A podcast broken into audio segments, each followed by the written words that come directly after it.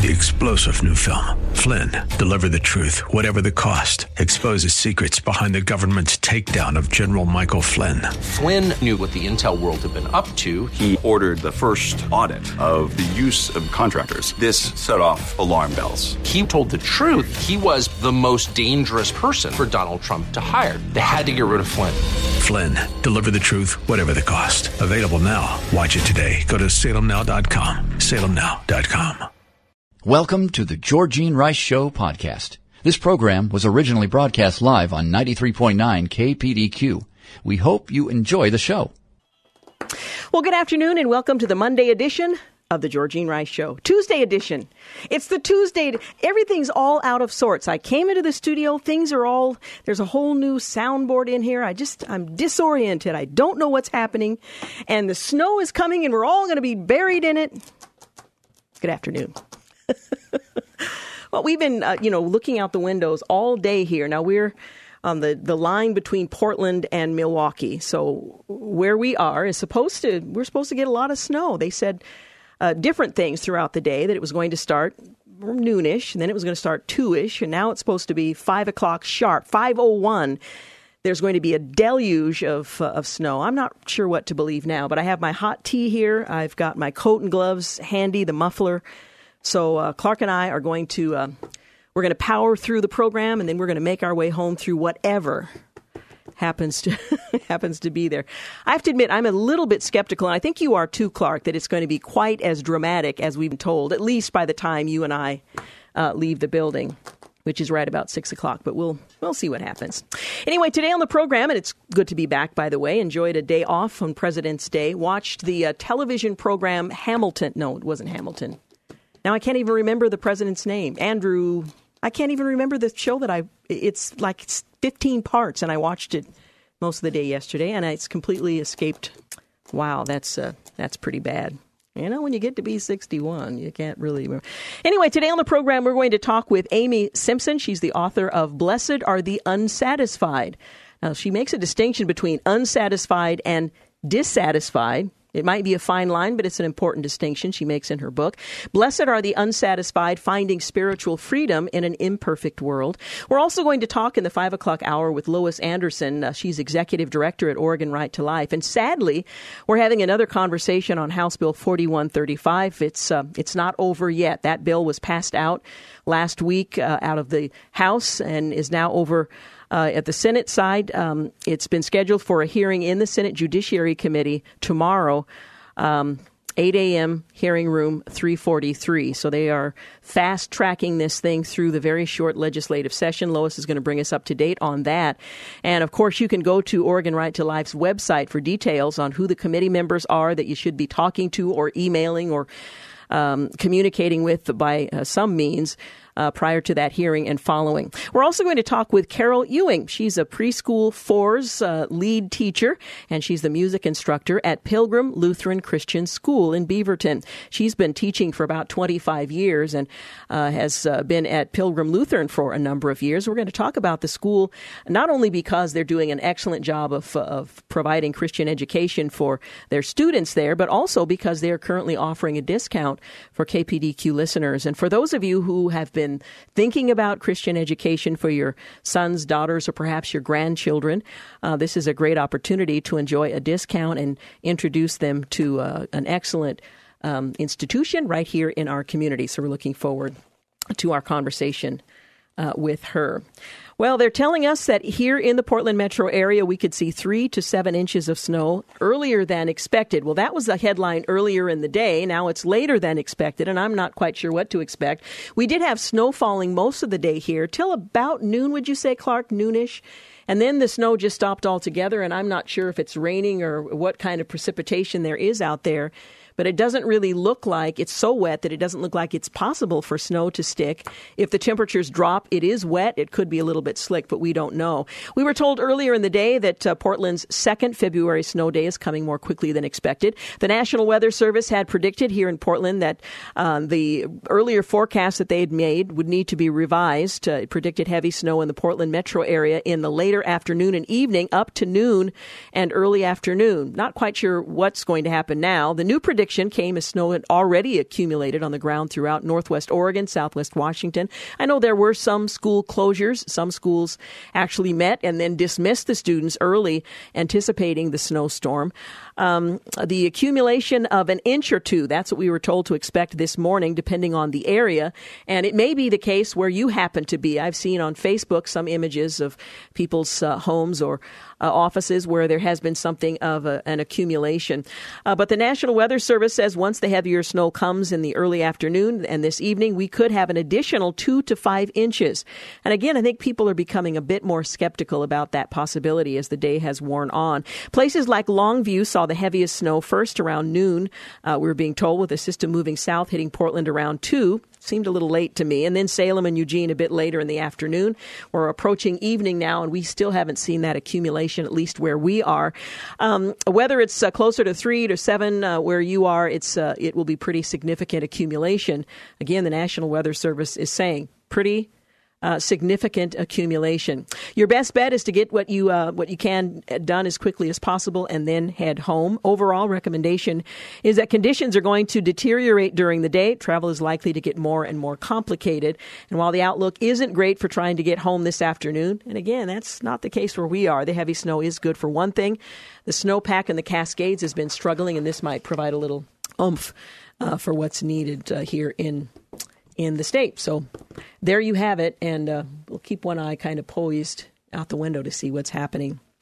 Well, 100 um, Marjory Stoneman Douglas High School students are busing 400 miles to Florida's capital today to urge lawmakers to act to prevent a repeat of the massacre that killed 17 of their classmates and faculty last week.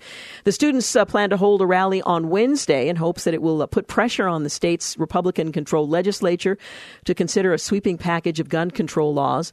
Uh, this time, a combination of pressure from the public, President Trump, could spur um, at least some changes in the country's gun laws. In fact, we'll talk uh, momentarily about some that he's already uh, suggested making. The White House has said the, pre- the uh, president backs efforts to improve the country's background check system.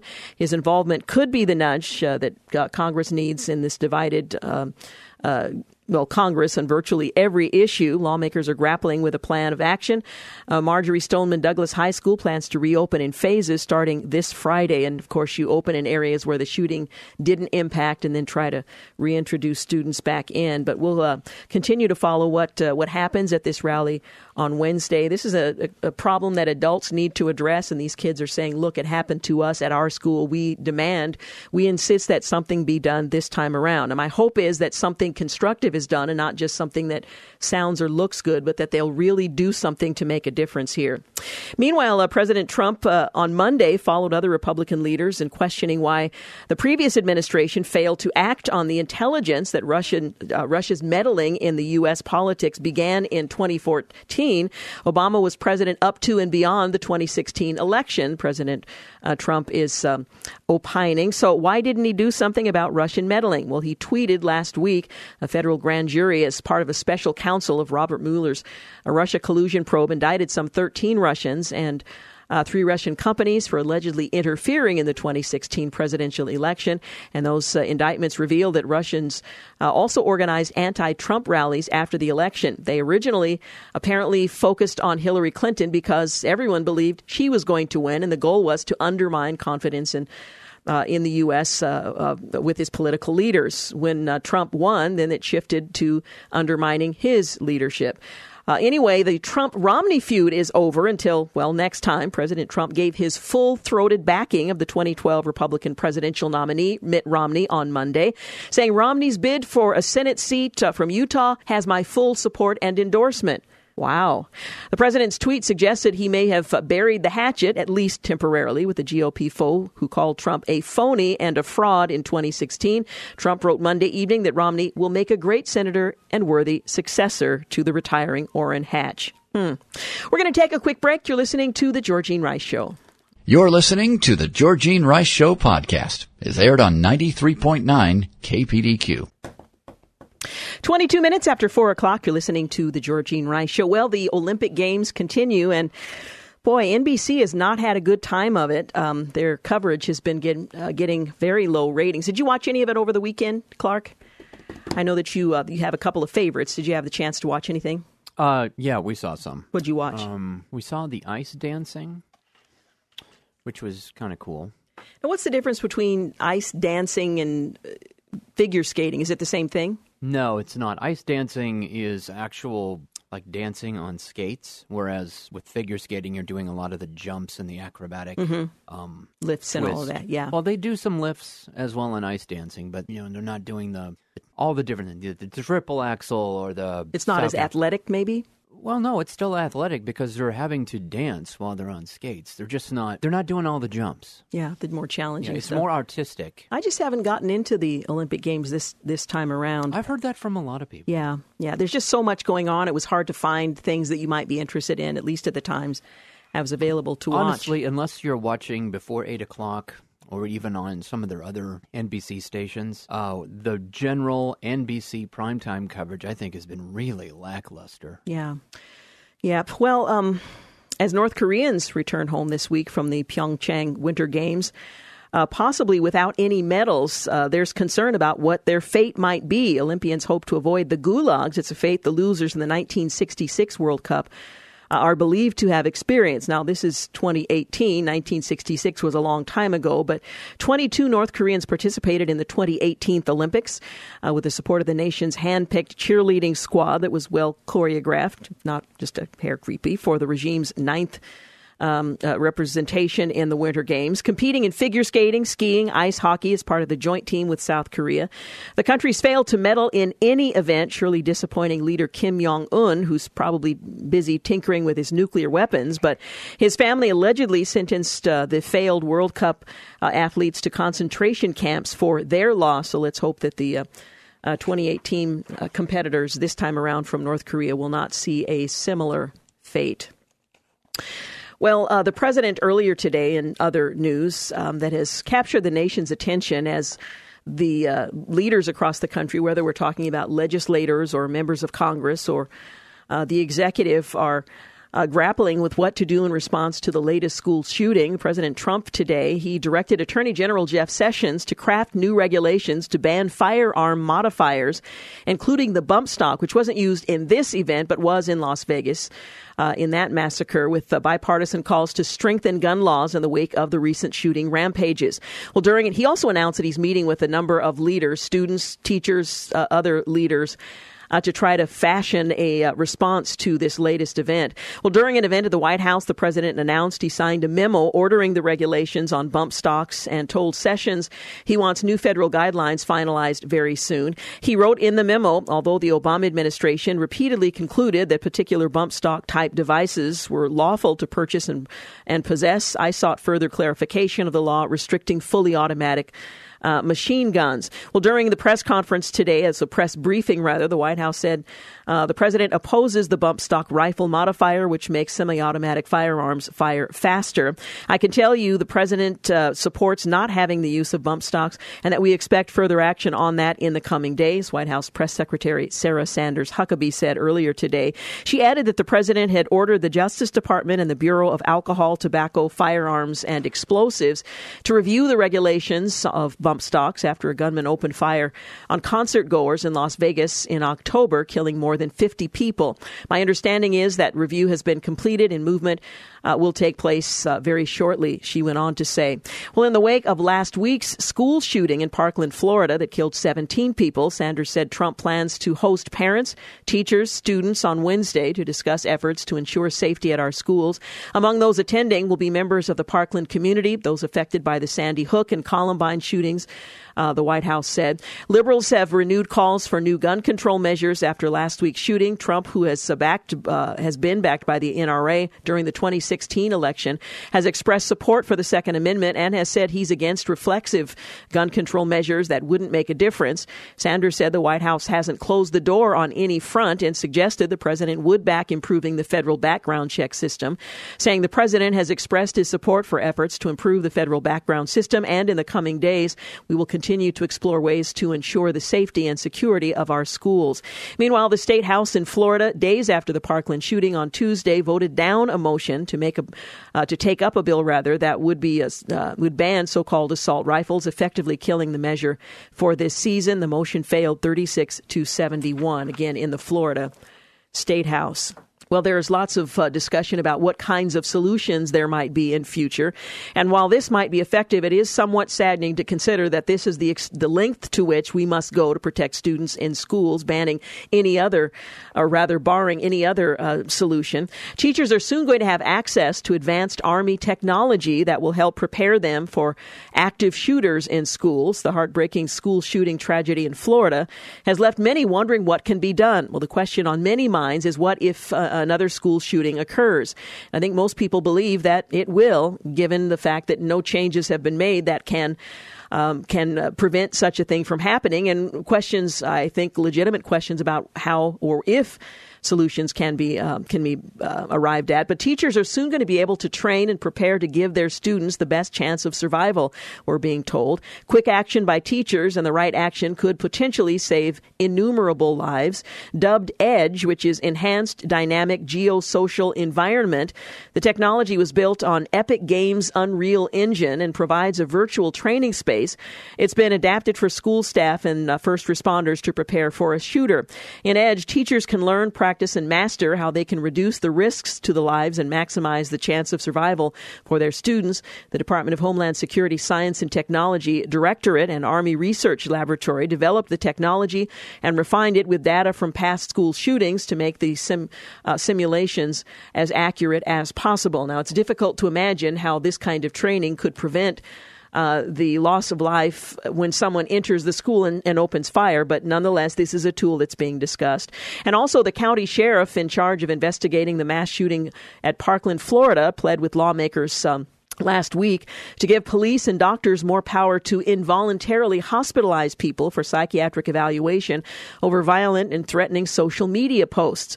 The sheriff, Scott Israel of Broward County, described the accused shooter's social media posts as very disturbing at a news conference, and he asked state and federal legislators to expand the state's Baker Act, which says a person can be detained against their will for up to 72 hours upon certain circumstances. The accused uh, confessed to the shooting at uh, Marjory Stoneman Douglas High School on Wednesday.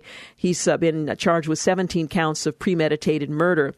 Well, the police, the sheriff rather said that Baker, uh, the Baker Act allows law enforcement or medical professionals to confine a person involuntarily, but you have to have a reason. You have to be able to articulate that they're a threat to themselves or a threat to someone else. And he pled with lawmakers in Tallahassee, the state capital, and Washington to give police the power to detain people if they see something on social media, if they see graphic pictures of rifles and blood and gore and guns and bombs.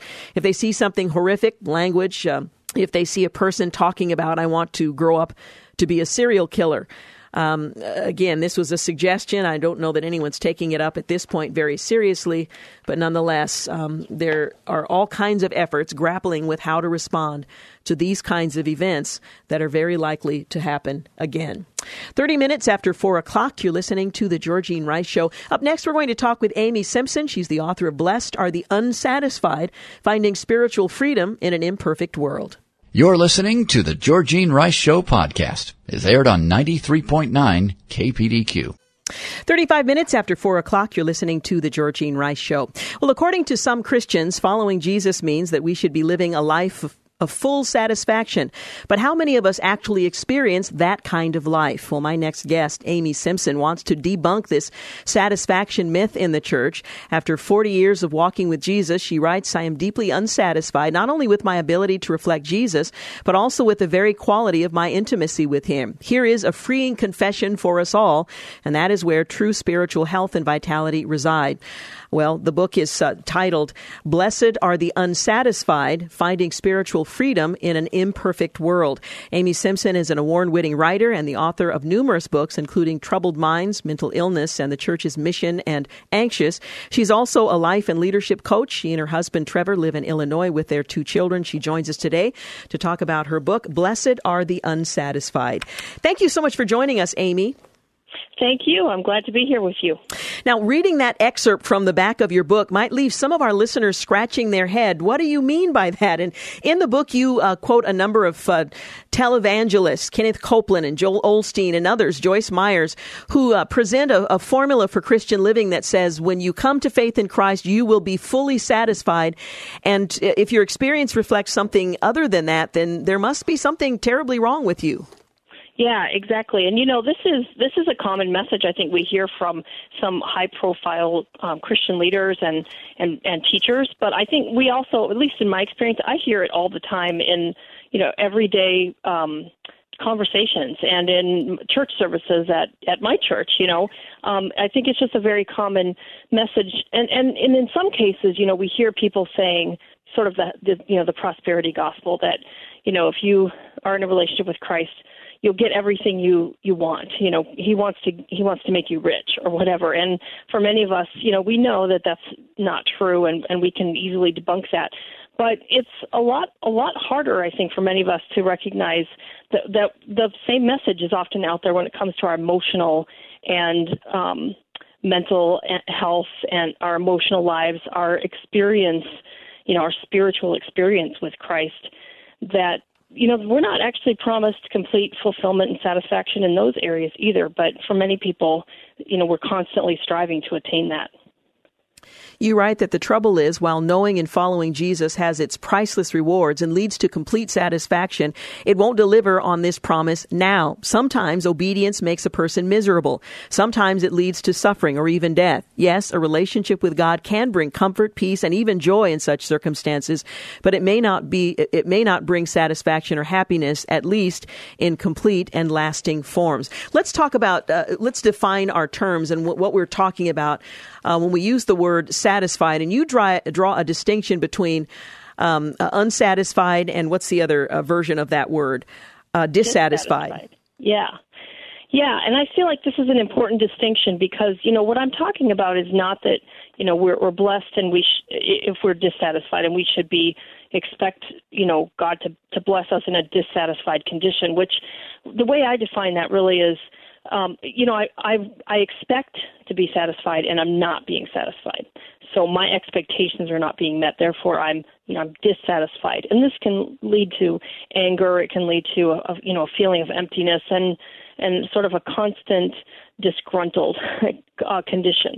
And and so that's I think different from what I'm talking about with unsatisfaction. You know, being unsatisfied, recognizing I have these needs and desires. I have a longing for more but I don't expect those things to be fulfilled here and now. So I, I can acknowledge those desires without demanding that they be satisfied right now and live in anticipation, knowing that someday they will be. You know, we will live in Christ's presence, which will be a completely different experience from what we can what we can experience in our relationship with him now. Now talk about this notion of being unsatisfied in the context of contentment, which, which we are told we ought to be. Yeah, I, I think often the the question of you know what's the difference might come mm-hmm. up in people's minds. Isn't isn't being satisfied and being content the same thing? And and i don't i don't think it is. I think if you you know we were to think of it in a different context. If we're to think of it in terms of maybe um, i place an order online. I place an order on amazon. And I got my order and not everything I ordered was there. You know, I got a box in the mail and only half of my order was there. Well, I'm not going to be satisfied with that order, but I could choose in that situation to be content with what I have. So satisfaction really in in my definition in this book really is, you know, we don't need or want anything more.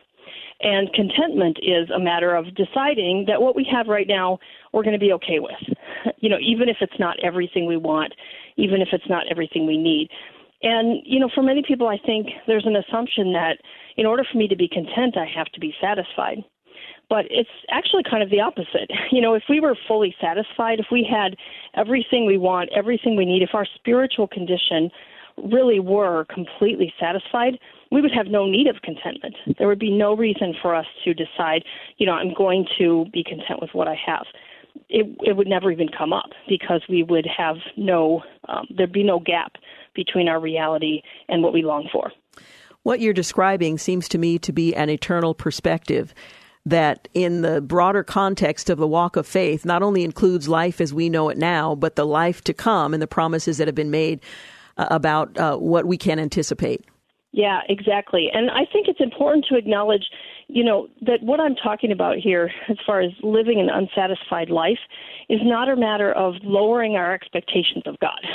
you know, it's actually raising our expectations of God and, and not deciding, you know, well, I guess this is all I'm going to get. You know, I guess this is as good as it gets no, it's actually living with that eternal perspective, like you said, and recognizing it gets much better than I can even long for or imagine right now. And so I'm going to live in anticipation and in hope of that, of what's to come. That someday all those, my, you know, my hunger and my thirst really will be satisfied, and I will live in the presence of Christ. Let's talk about what God wants for us. If if satisfaction on earth, all of our our desires and interests being met and, and are being satisfied, what ultimately is uh, is it that God wants for us? If it's not our complete and utter happiness. Yeah, I think you know when we look in Scripture, what we see is um, a, a God who wants us actually to to want to be in closer relationship with Him, who wants us to desire His glory, um, to live in pursuit of what he wants and to and to join him in his plans. You know, rather than asking him to fulfill our plans, he wants us to to bend our lives and our will around his. And often we're expecting, you know, if we say, you know, okay, I'm in a relationship with Christ now, um, you know, that all my wishes and dreams should be fulfilled, and I won't need or want anything more, and and I I'll, I just expect God to completely satisfy all my emotional and spiritual needs, we're really asking Him to bend around us and to um, to sort of enter into our experience at, at, the level at which we can experience Him and make that all we want. And I think God actually wants us to have a much bigger view of Him and to bend ourselves around Him and to recognize there's a there's a plan and a and a purpose and and uh, a picture that is much bigger than what we can see right now. And I, I'm going to join God in that and you know see what he does and have that eternal view and and want more you know long for more and I, i'm not talking about wanting more in terms in a materialistic or a consumeristic mm-hmm. way mm-hmm. you know i'm really talking about wanting more of what god offers us and ultimately that is the, a relationship with him i'm reminded of the the uh, mandate to take up your cross daily to follow him, it, it suggests that there are things that we might want that we're going to have to deprive ourselves of in favor of um, much more than we could uh, acquire or maintain on our own. It, it, suggests that being unsatisfied with things that might, you know, make the flesh feel great um, in favor of a deeper walk with Him um, is what we're being called to. Yeah, exactly. There's a great C.S. Lewis quote, and I'm not going to be able to quote it verbatim right now, but um, you know, he basically talks about how we are expecting too. We think we might think we're expecting too much of God, but we're actually expecting too little mm. of Him. Mm-hmm. And it's like we're contented, contenting ourselves to make mud pl- mud pies in the slums, you know, rather than taking lifting our eyes to this wonderful, you know, spiritual feast that God has to offer us, we settle for the the cheap substitutes. And ultimately when when we do, you know, we're really only hurting ourselves. You know, this is not not that God, you know, doesn't want us to have a good time or doesn't want us to enjoy our lives. I think we can very much enjoy our lives and still acknowledge I am not a fully satisfied person but refusing to try to fill that gap with those those cheap substitutes that then only you know, hurt us, drag us down, or distract us from uh, an eternal perspective. We're talking this afternoon about the book titled Blessed Are the Unsatisfied. My guest is Amy Simpson. She's the author also of Troubled Minds. Uh, we're going to continue our conversation in just a few moments. You're listening to The Georgine Rice Show. You're listening to The Georgine Rice Show podcast. It's aired on 93.9 KPDQ. We're back. You're listening to the Georgine Rice Show. We're talking with uh, Amy Simpson. She is an award winning writer and the author of numerous books, including Troubled Minds, Mental Illness, and the Church's Mission, and Anxious. She is also a life and leadership coach. She and her husband live in Illinois with their two children. As I mentioned, you have written um, two previous books so far. How does uh, your current book, Blessed Are the Unsatisfied, connect with uh, both Troubled Minds and Anxious, your two previous books? Yeah, you know, my my publisher um, actually said one time, you know, you tend to write on matters of the mind. and, you know, I think these are matters of the heart as well. But when you look at troubled minds and you know talking about mental illness and the church's mission you know this book is not a book directly about mental health problems at the no. same time there's a lot in here that does talk about how our minds tend to work how our our thinking influences our behavior you know what's good for us not only um, physically but mentally and, and emotionally. So I, I continue to sort of write on those themes. But also, I think one of the things that is important here um, is that these all three of these books are very honest about our condition. you know that, and and all three of them really tend to challenge the idea that our we should expect our lives to be wonderful all the time. That we should expect that we don't suffer as Christians or at least we don't suffer in really terrible ways, in chronic ways, you know, in ways that that we don't have the answers for. Um, and so this is another book that really acknowledges some of those realities, and I think will will connect with a lot of people who have that kind of hardship in their life. Uh, you know, a situation like a mental health problem that sort of forces you to uh, face up to some of that reality. It doesn't really allow you to live with the illusion that the Christian life is uh, everything we want it to be here and now. So I, I think it, it sort of connects in that sense as well. Is this expectation um, uniquely American uh, phenomenon, or are we seeing this elsewhere as well? I mentioned a few televangelists whose message consistently says that our expectations ought to be lofty, that life is going to be essentially a bed of roses with very few challenges. Is that uh, uniquely American? You know, it's sadly, I, I don't think it is, and especially if you look at um, the growth of the prosperity gospel specifically in in Africa.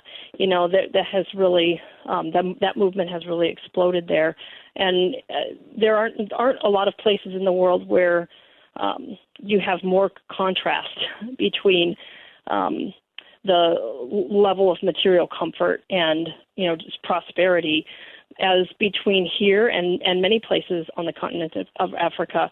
You know, I think this is really a human uh, part of our human nature that we want our lives to be fulfilling. Um, we we know somewhere in the core of our being that this is not the kind of world we were made for. Mm-hmm. You know, we know that we were made for the world God initially made. And we know things are not the way they should be. So I think we all long for the world we were made for, and it comes naturally to us to try to find that for ourselves now, or maybe create that for ourselves now. Now, I do think that the way this looks for Americans is is probably different than it does in many other parts of the world. You know, the the kinds of things that we're hoping for, the kinds of things that we believe will sort of create that for us may be different. But I do think that that tendency is is just very human. Um, it just might look different yeah, in yeah. different places and at different times. Now, you tap in uh, your book, Blessed Are the Unsatisfied. You tap in uh, to some research that affirms what your um, what your thesis is. Talk a little bit about what research tells us. Um, yeah. So one thing is, and I'm not sure if this, if this is specifically what you have in mind, but that research has told us that people who get what they want, um, such as uh, specifically money, um, people who win the lottery, for example, are often the most miserable people among us, or people who come into some other windfall of money. I think it's 75% of people are bankrupt within um, a five year period after coming into a huge windfall of money. Um, and and pe- pe- person after person, if you go out and look up, you know, stories about people winning the lottery, they'll they'll tell you it made them miserable. It basically ruined their lives. Um, and there are a lot of other stories out there like that too of people getting what they want and then finding it did not deliver what they thought it would. Um, you know, and if we're talking specifically about money, uh, research has shown that people's happiness correlates with money. Um, you know, with having more money if they're being lifted out of poverty. But after that point, it really doesn't. In fact, they've they've found that the optimal salary for people is about $75,000 a year. And once you've reached that point, any additional money does not make you any happier. In fact, sometimes it can make you more miserable because it gives you more to worry about. Um, it diminishes the the pleasure and satisfaction people take in um, things they would otherwise enjoy um, because the the novelty is gone. So there are there. It's very interesting to look into the research that's being done on happiness, you know, on money, on what happens to people when they actually get what they're longing for. And those are true those things are true for us not just with money but emotionally and spiritually as well. When we focus on something that we think is going to deliver ultimately what we want and then we actually receive it um, then that's when we really find out the limitations mm-hmm. of what we may have built our lives around. Yeah, absolutely. You write about sustainable faith. Can you define what that is and, and why that's important? Yeah, sustainable faith. You know, if you think about the idea of sustainability in in other realms, um, maybe specifically in, in agriculture. You know, you, you we hear a lot about sustainability, and it's it's really the idea that what we're doing can continue to function for an indefinite period of time and can work well without a lot of extra intervention to try to make that work. So, you know, we want agricultural systems that recognize what kind of soil we have to work with, what kind of rainfall we have to work with, what kind of crop tends to grow well in this part of the world, and then we build, you know, an agricultural system based on that. And if we're trying to grow, you know, raspberries in um, you know Maine or something um, versus trying to grow raspberries in um, Mexico, you know, one is going to work a lot better than the other. We're going to find ourselves um, probably creating some unsustainable systems. We tend to do the same thing often with our faith, you know, propping up our faith with things that don't really stand the test of time or they don't stand the test of circumstances. So when I talk about sustainable faith, what I'm talking about is building a faith that is able to acknowledge the realities of life without, you know, extra props having to keep our faith intact. Like um, I can face into the reality that I am going to suffer. You know, my faith is able to stand the test of suffering. It's able to stand the test of um, uh, social pressure, you know, or maybe rejection from other people. Um, it's able to stand the test of conflict within my church or within other relationships. And and really, ultimately, the kind of faith that is sustainable is in part, the kind of faith that is able to live without satisfaction, because all of those circumstances are going to challenge our sense mm-hmm. of satisfaction, and our our faith is able to weather those circumstances when we have a faith that is honest about that. Again, the title of the book, Blessed Are the Unsatisfied Finding Spiritual Freedom in an Imperfect World. Amy Simpson, thank you so much for talking with us. Thank you. I appreciate the conversation. By the way, the book is published by InterVarsity Press and is available in bookstores. Uh, coming up, we've got, um, well, news and traffic at the top of the hour, and I'm sure about one, two minutes after five, the snow will begin falling where we are. At this point, from what I can tell, there's nothing falling from the sky at all. So we might just make it home tonight. Uh, Clark, we'll have to wait and see. You're listening to The Georgine Rice Show. We'll be back. You're listening to The Georgine Rice Show podcast. It's aired on 93.9 KPDQ. Hey, we're back. Welcome to the second hour of The Georgine Rice Show, six minutes after five o'clock. So where's the snow? Clark, I see nothing. It's actually raining out here.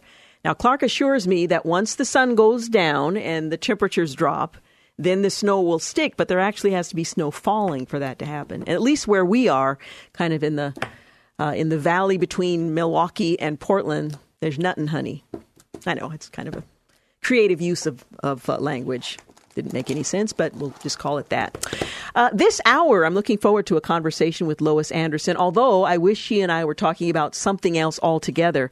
But she is, of course, the executive director of Oregon Right to Life, and House Bill 4135 was passed out of the House and is now set for a Senate hearing in the Judiciary Committee tomorrow morning. She's going to bring us up to date on that legislation, and it, of course, has to do with um, the uh, incapacitated and who will make decisions on uh, their end of life care and whether or not nutrition and hydration can be withheld under certain circumstances.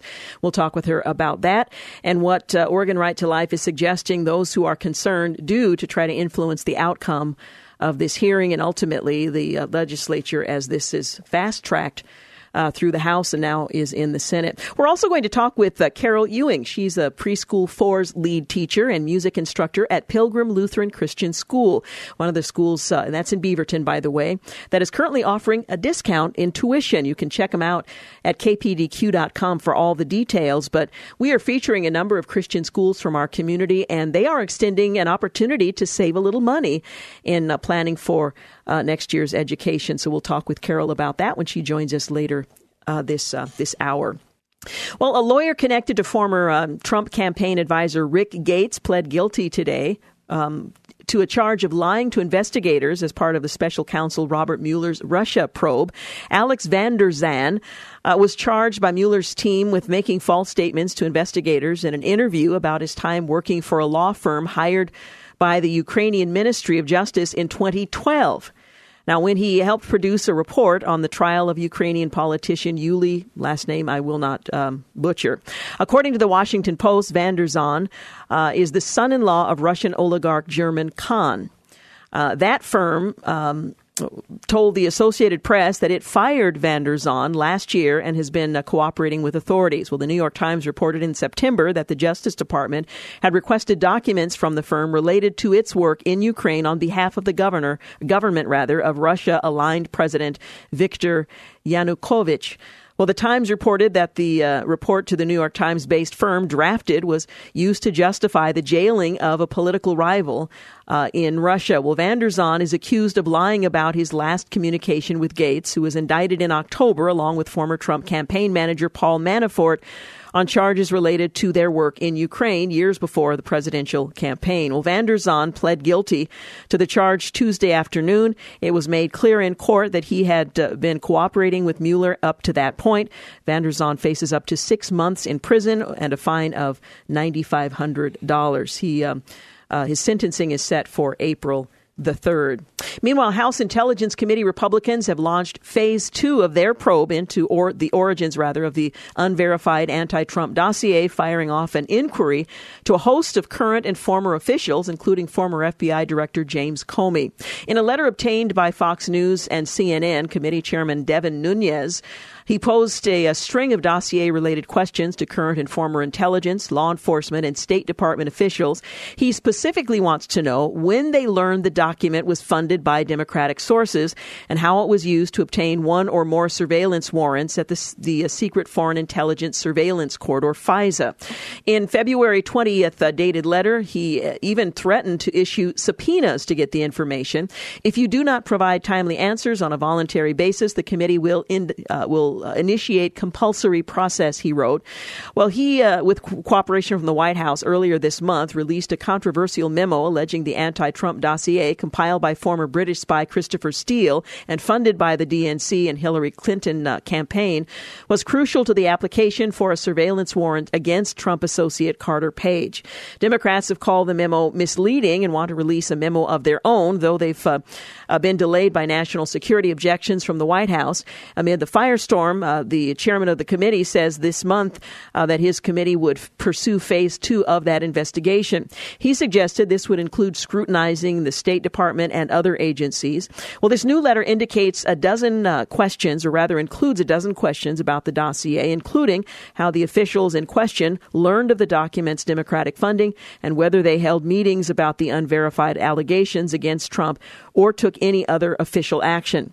Uh, the uh, questionnaire went out uh, to about two dozen current and former officials. Among them were Comey, former director of the National Intelligence, James Clapper and former CIA Director John Brennan, who testified in May of this of uh, last year, rather, that the Trump dossier was virtually unknown to him.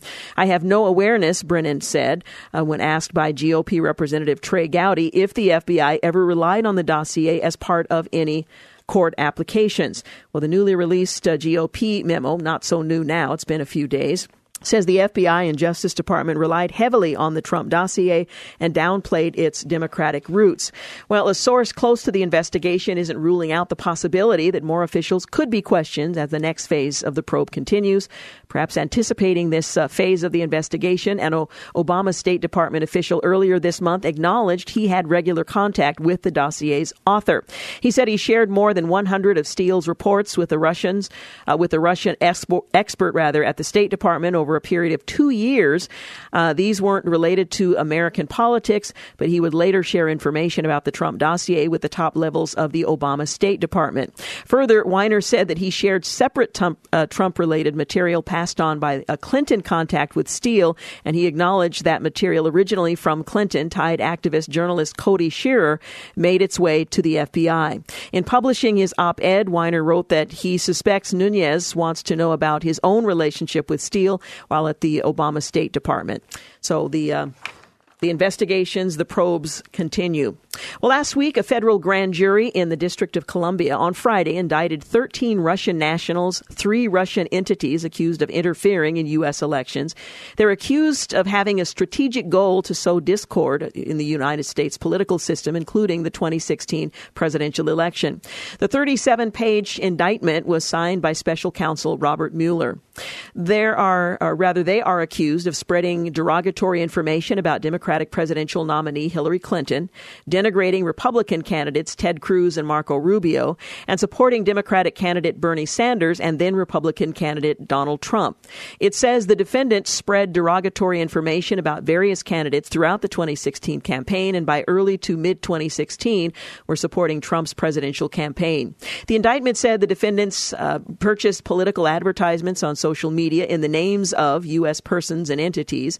It also accuses them of staging political rallies inside the United States while posing as U.S. grassroots groups. Some U.S. celebrities were actually uh, part of those uh, events, according unwittingly, by the way. According to the uh, special counsel, the indictment charges the defendants with conspiracy to defraud the United States, three defendants with conspiracy to commit wire fraud and bank fraud, and five defendants with aggravated identity threat, uh, theft. Rather, the three ent- entities uh, charged with Internet Research Agency LLC, Concord Management and Consulting LLC, and Concord Catering. The 13 Russians charged um, uh, are not in the United States, and uh, Deputy Attorney General Rod Rosenstein is scheduled to hold a press conference, or um, did hold a press conference to explain those issues. Finally, the Supreme Court is scheduled to return to Washington uh, next week after nearly a month off. The justices will hear a number of important oral arguments, including cases involving free speech, public employee unions, and digital privacy. On February 26th, the court will hear the arguments in one of the most anticipated cases of the year, Janus versus American Federation of State, County, and Municipal Employees, Council 31. This case involves forcing public employees who opt out of union membership to pay a fee for the fair share of costs associated with collective bargaining. Then there's the digital privacy case. On the 27th, the Supreme Court will hear arguments in United States versus Microsoft Corporation. This case deals with whether the Stored Communication Act applies to emails stored outside the United States. This federal law enhances the privacy of emails stored by third parties and allows law enforcement to obtain emails from providers after securing a warrant. Then there's the retaliatory arrest. On the 27th, the court will hear uh, Lozman versus City of uh, Riviera Beach. This is a Fane Lozman's second trip to the High Court. Uh, back in 2013, the court ruled that for him in his lawsuit to save his home, which is a boat, from seizure by the city as part of its plan to redevelop the marina where he resides. And finally, there's the free speech at the polls case on February 28th. The Supreme Court will consider limits on passive political speech at the polls in Minnesota Voter Alliance versus Mansky. The state of Minnesota forbids people from wearing apparel with political messages messages at or near polling places on election day, and violations, which are subject to $5,000 fines and possible criminal charges, include someone wearing a Don't Tread on Me t shirt and a Please ID Me button.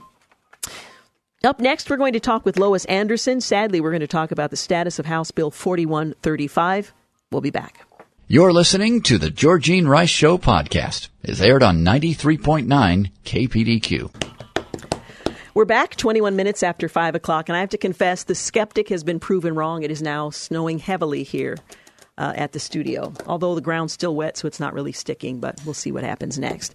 Well, um, the portions of today's program are brought to you by Liberty Coin and Currency. I have on the line Lois Anderson. She's the executive director of Oregon Right to Life. And quite frankly, I was hoping she and I would not have to have this conversation because this is a follow up to the legislation we talked about a week or so ago, House Bill 4135. And uh, apparently, uh, the debate over this whole thing isn't over yet. It's not dead. In fact, it's uh, passed out of the House and is currently in the Senate Judiciary Committee. I asked her to join us to bring us up to date on uh, what's happening, what we can do to try to influence the uh, ultimate outcome of all of this. And Lois, I appreciate your taking the time to uh, to talk with us today. Uh, thank you for having me, Georgine, Even though you know, I too was hoping that we wouldn't have to be on the phone again. Yeah, yeah. Well, for listeners who are not familiar with House Bill 4135, could you give a brief synopsis of what this is designed to do? What 4135 does is it changes the advance directive, which is a, a form that's available for people in Oregon to complete, to let, uh, to appoint a healthcare representative and then to either um, limit or not limit the kinds of decisions that, that they're able to make. And the most important part of this is um, the end of the end of life decisions. Um, and it it provide the current one provides some very good protections for people who become incompetent for a variety of reasons. We've talked about dementia and Alzheimer's, but there are other uh, conditions or um, types of health incidents that would happen that would make someone not able to make their own healthcare decisions. And this is designed to expand the authority of a healthcare representative um, to be able to remove ordinary food and water. Now, of course, the bill, and we've talked about this before, the legislation doesn't state that outright.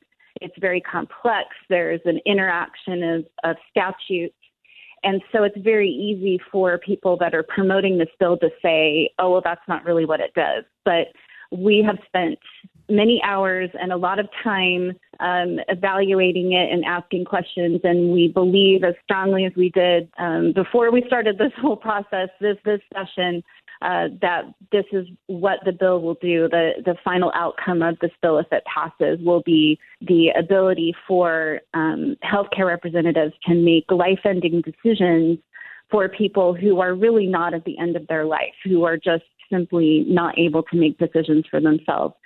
And so I know that's not very brief, but it's a con. It's no, it, it, it's complicated. Yeah, it and, requires um, that time. It requires it requires. So the reason why we're fighting it so hard is because this is a very vulnerable group of people. Um, some, many of your listeners uh, may have individuals in their families that they've gone through this kind of experience with, and especially for those that don't end up being in an authority uh, position and able to help make healthcare decisions watching a loved one um, be neglected or mistreated is really heartbreaking.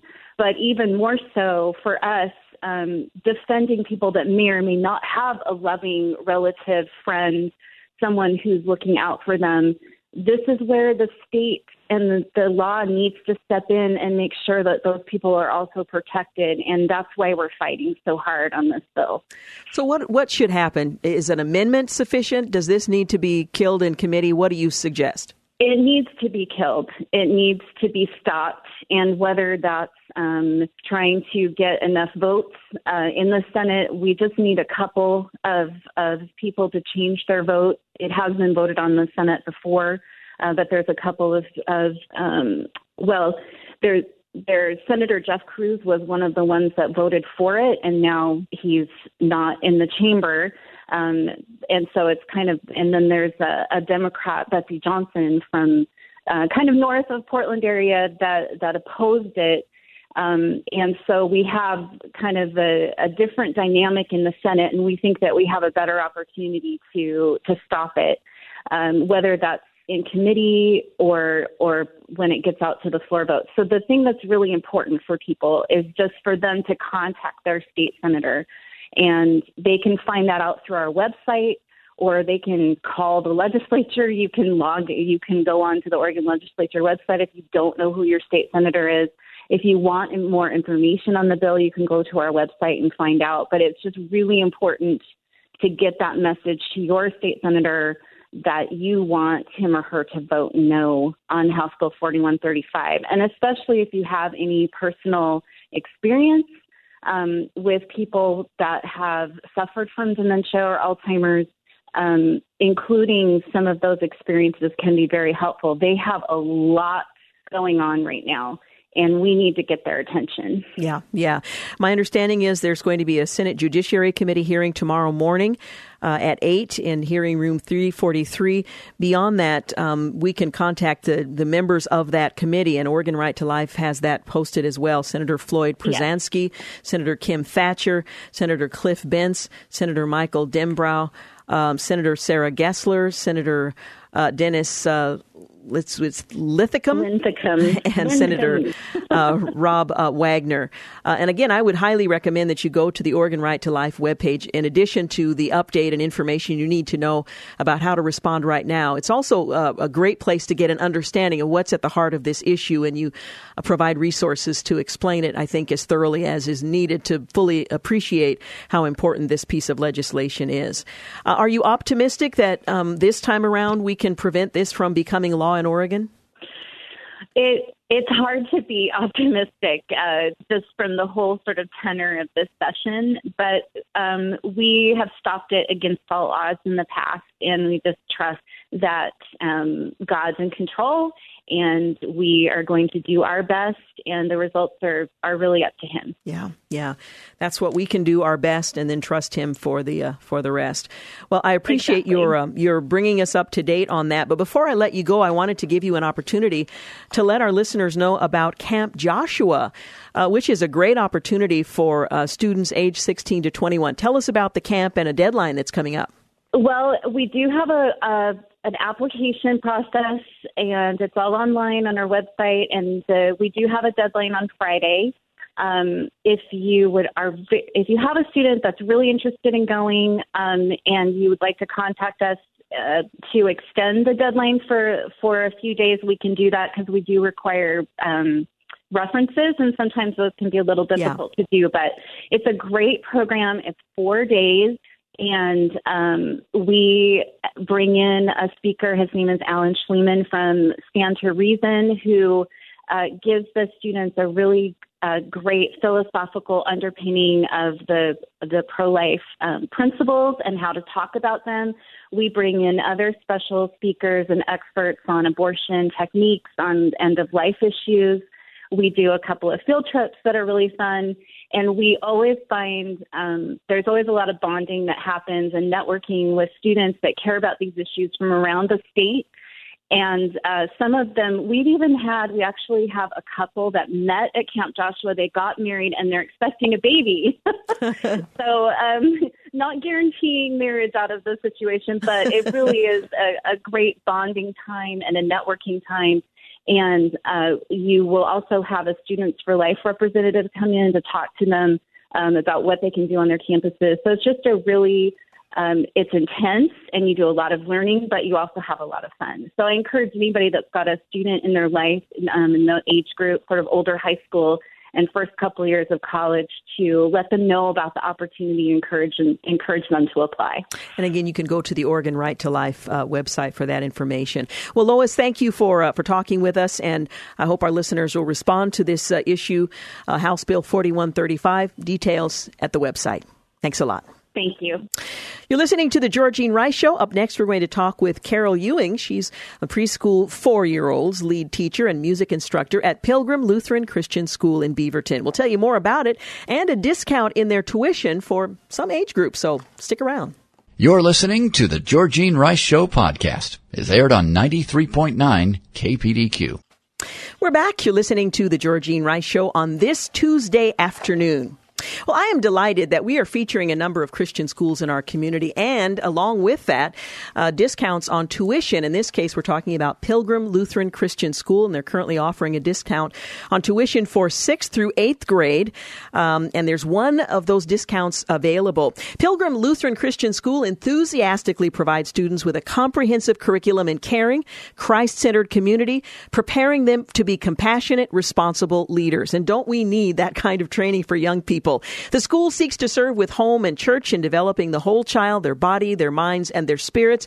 And this makes Pilgrim Lutheran Christian School unique. Here to talk with us about that is Carol uh, Ewing. She's a preschool uh, four uh, lead teacher and music instructor at Pilgrim Lutheran Christian School. She has about 25 years teaching experience, and we are delighted to have you here with us to talk about Pilgrim Lutheran Christian School. Welcome. Thank you, Georgine. It's a pleasure to be with you. Now, for our listeners who are looking for private Christian education for their youngsters, tell us why Pilgrim Lutheran Christian School in Beaverton uh, should be considered. Well, um, I have, like you said, I've been in education for 25 years. Pilgrim has been a school for 30. We just celebrated 35 years, mm. and we offer small classes. So that gives us uh, the ability to give really good private uh, instruction for each of our children and be in tune with their abilities and their strengths um, to be able to help them be the best that they can be. One of the things I think is important to mention is that students at uh, Pilgrims consistently test in the top 10% of their grade level uh, peers, and, and that's impressive. Absolutely, it's it's really exciting to watch them as they um, go through Pilgrim, and then after they leave and go on to high school. Uh, not only do they do well at Pilgrim because of, of very qualified teachers, but they also continue in high school and do very well um, in those subjects once they leave Pilgrim. I know a lot of parents are, are interested in and concerned about their uh, the rigorous academic training that their sons and daughters are going to get in school. But in addition to that, Pilgrim really focuses on it provides an ideal setting to teach the objective truths of God's Word. Talk a bit about the emphasis on the Christian faith, which puts Christian in the title of Pilgrim Lutheran Christian School. Absolutely. Um, the thing that most impresses me about Pilgrim is the fact that our teachers every single day um, put Jesus into every subject. It's not just one class that the children take, but um, in each and every subject, we tie in God, we tie in Jesus, we tie in how to be kind friends, how to be good uh, leaders, how to be um, uh, students that uh, do the right thing in every situation. And so we teach them life skills, not only academic skills, but also things that will take them through each and every situation every single day, um, and how to lean on God for um, for strength to do that. Tell us a little bit about the size of Pilgrim and the programs from preschool up to eighth grade. Right. Um, the side we have about 150 students, so we average about 15 per class. Um, we have one class of each grade, and um, we provide a, for for a relatively small school. I feel like we we do a lot for our students. We um, we do art education, of course. As the music teacher, we do provide a lot of music and and the arts for them. We have a strong sports program um, we also offer Lego robotics. We have after school care, so we're able to care for children um, for school and after school for working parents. That's been a real draw to be able to have a safe environment for their children before school and after school. Um, we are very involved in Oregon Battle of the Books. Voracious readers abound at Pilgrim Lutheran, um, which is a you know good strength for any subject matter. Mm-hmm. Um, and that that's the curriculum is strong all the way from preschool all the way up through eighth grade. So, um, and then teachers collaborate with each other as well. So from grade to grade, we're able to um, to build on what the students have learned the year before and then carry that on into the next grade. So um, most of our teachers have been there 15 years or more. So there's a there's a strong um, there's a strong strength in our in our faculty. Yeah, I, am I'm impressed as I uh, learn more and read about the the faculty there. Their dedication to these young people as they're growing up. It really is a community. It's not just a, a school. It really is a, a community.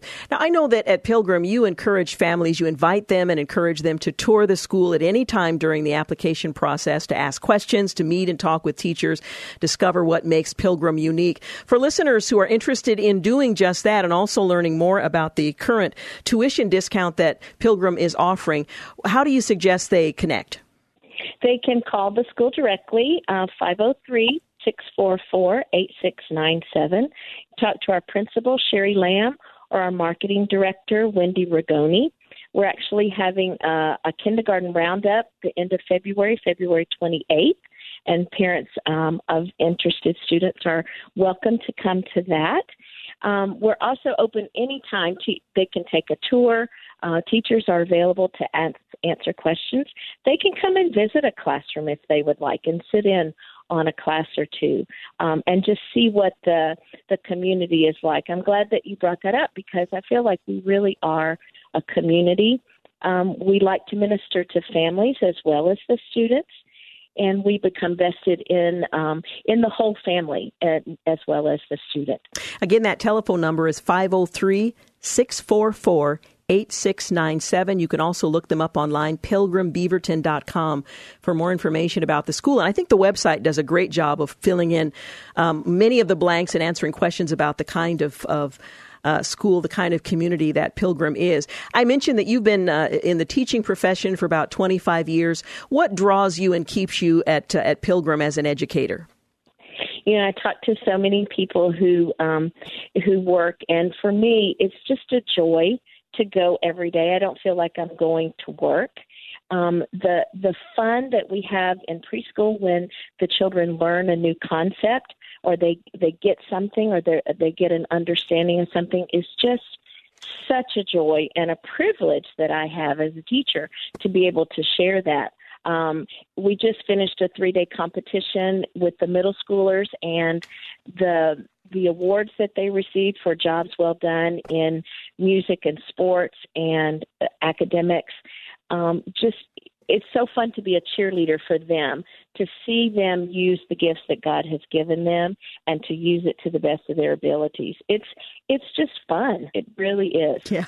I know that Pilgrim Lutheran Christian School celebrates children as gifts from God with unique talents, gifts, uh, challenges, and dreams. And to bring that out of a child in an environment where they can flourish in body, mind, and spirit is the emphasis that you will find at Pilgrim Lutheran Christian School. And by the way, they're located in Beaverton. You can go to kpdq.com to find out more about the current uh, discount on. Um, uh, on tuition. But I would also encourage you to go to uh, Pilgrim's website uh, for more information about the school. And let me just uh, thank you once again, um, Carol, for the commitment that you make to children in our community, serving them well, teaching them well, so that they're not only uh, prepared academically, but they face um, life in the context of the Christian faith and can really make a difference in our community and in our culture. Thank you so much.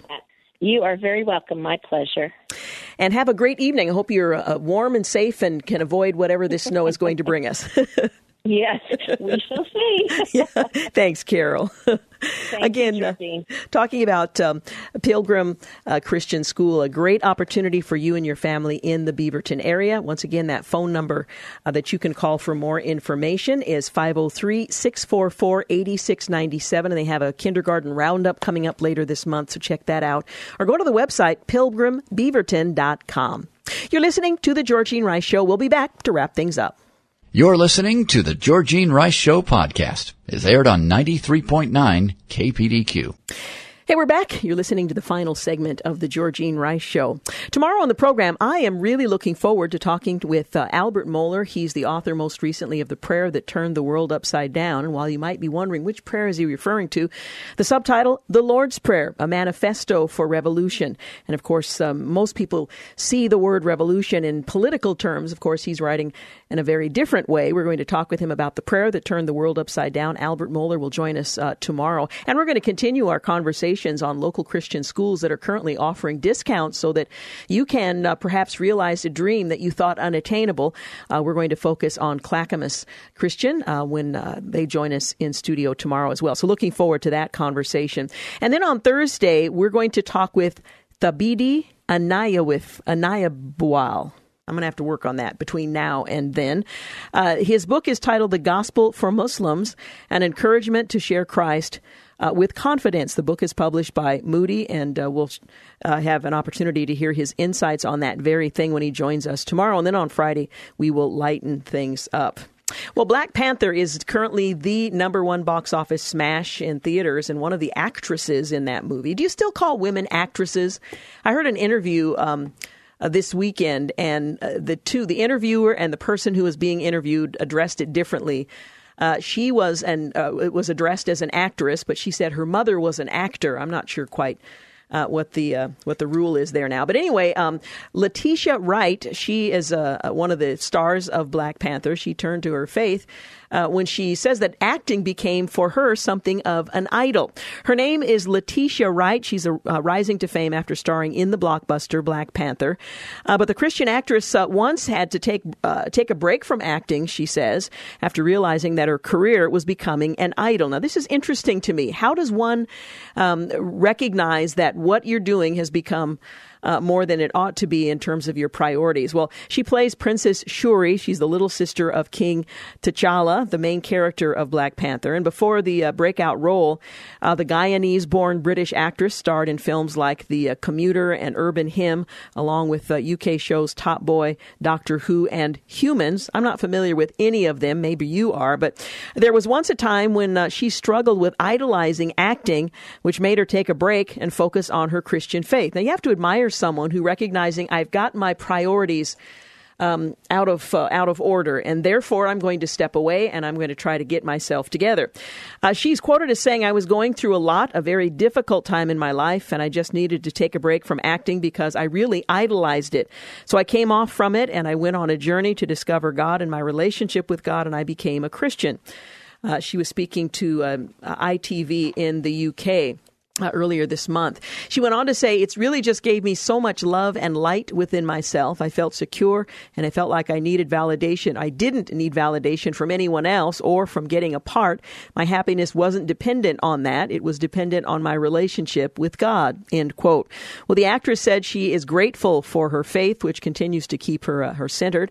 I'm centered in who I am and I'm really grateful. I'm not perfect, she said, especially as a Christian, you're not perfect, but you're walking every day and trying uh, to just stay connected. And yeah, it's helped me a lot.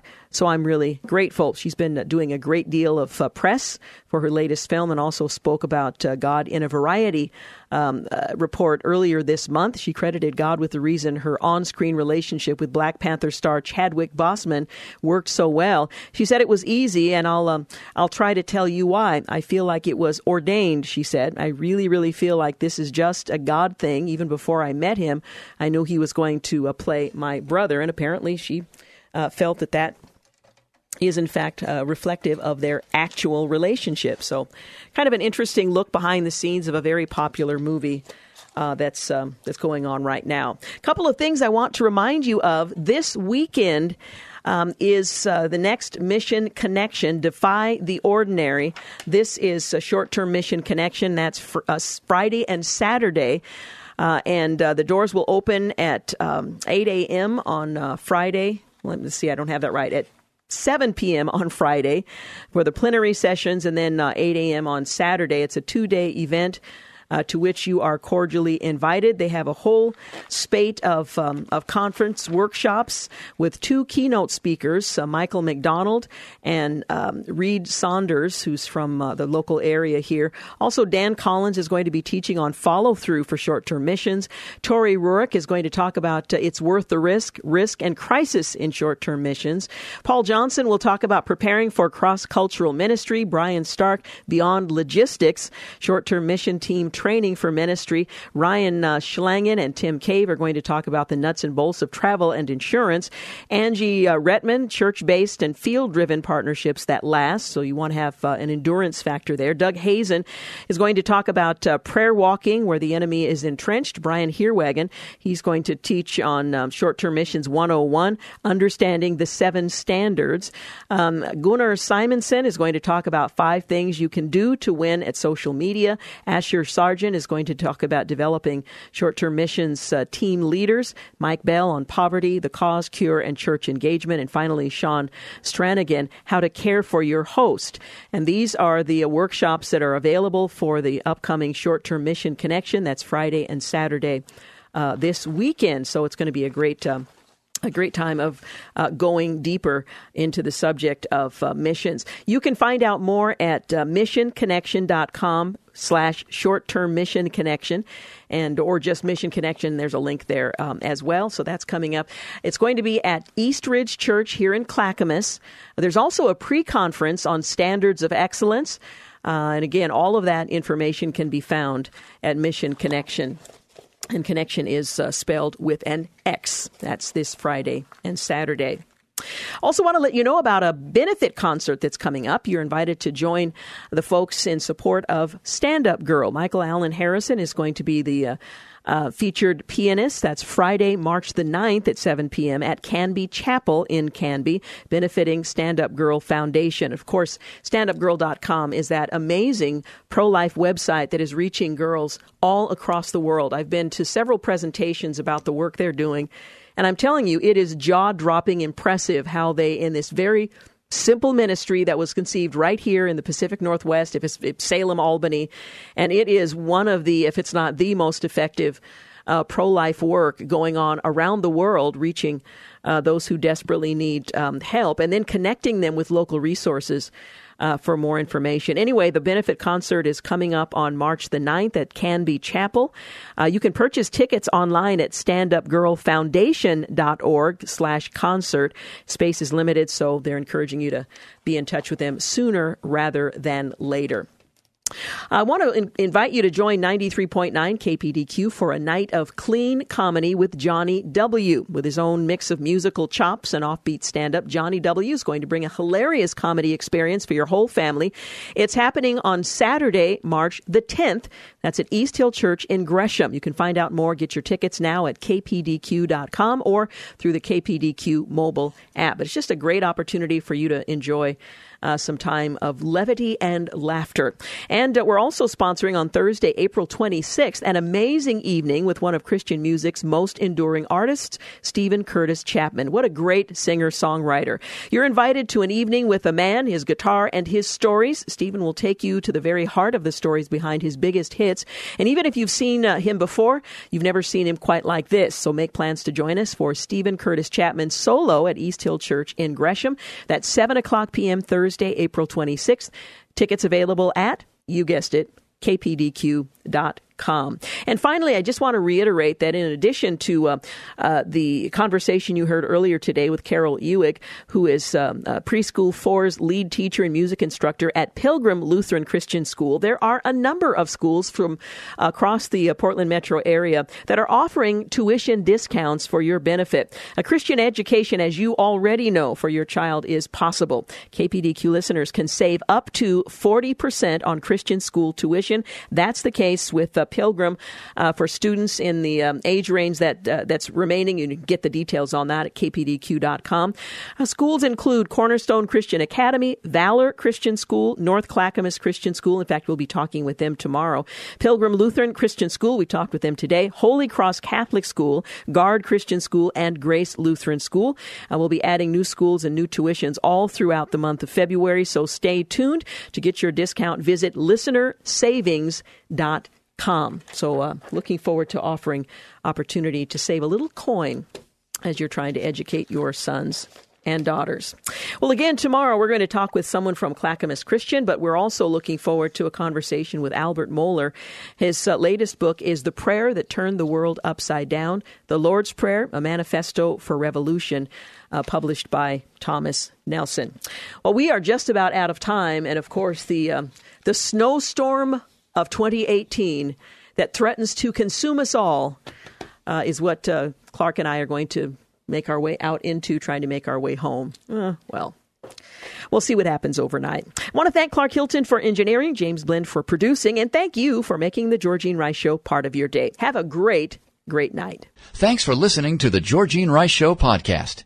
If you'd like to download a podcast of the show or would like more information on today's guests, please visit the show at kpdq.com or on Facebook. Follow the show on Twitter at grice show and like us on Facebook. And join us live every weekday at 4 for more critical thinking for critical times on 93.9 KPDQ.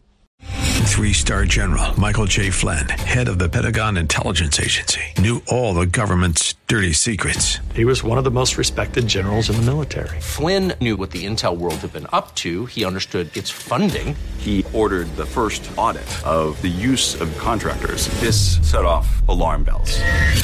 The explosive new documentary, Flynn, Deliver the Truth, Whatever the Cost, uncovers the facts behind this scandal. Flynn told the truth. He was the most dangerous person for Donald Trump to hire. I find out the worst enemy that I'm going to face in my life is right here in America. They took my assessment and they wanted me to change it. And I was like, I'm not changing it. They had to get rid of Flynn.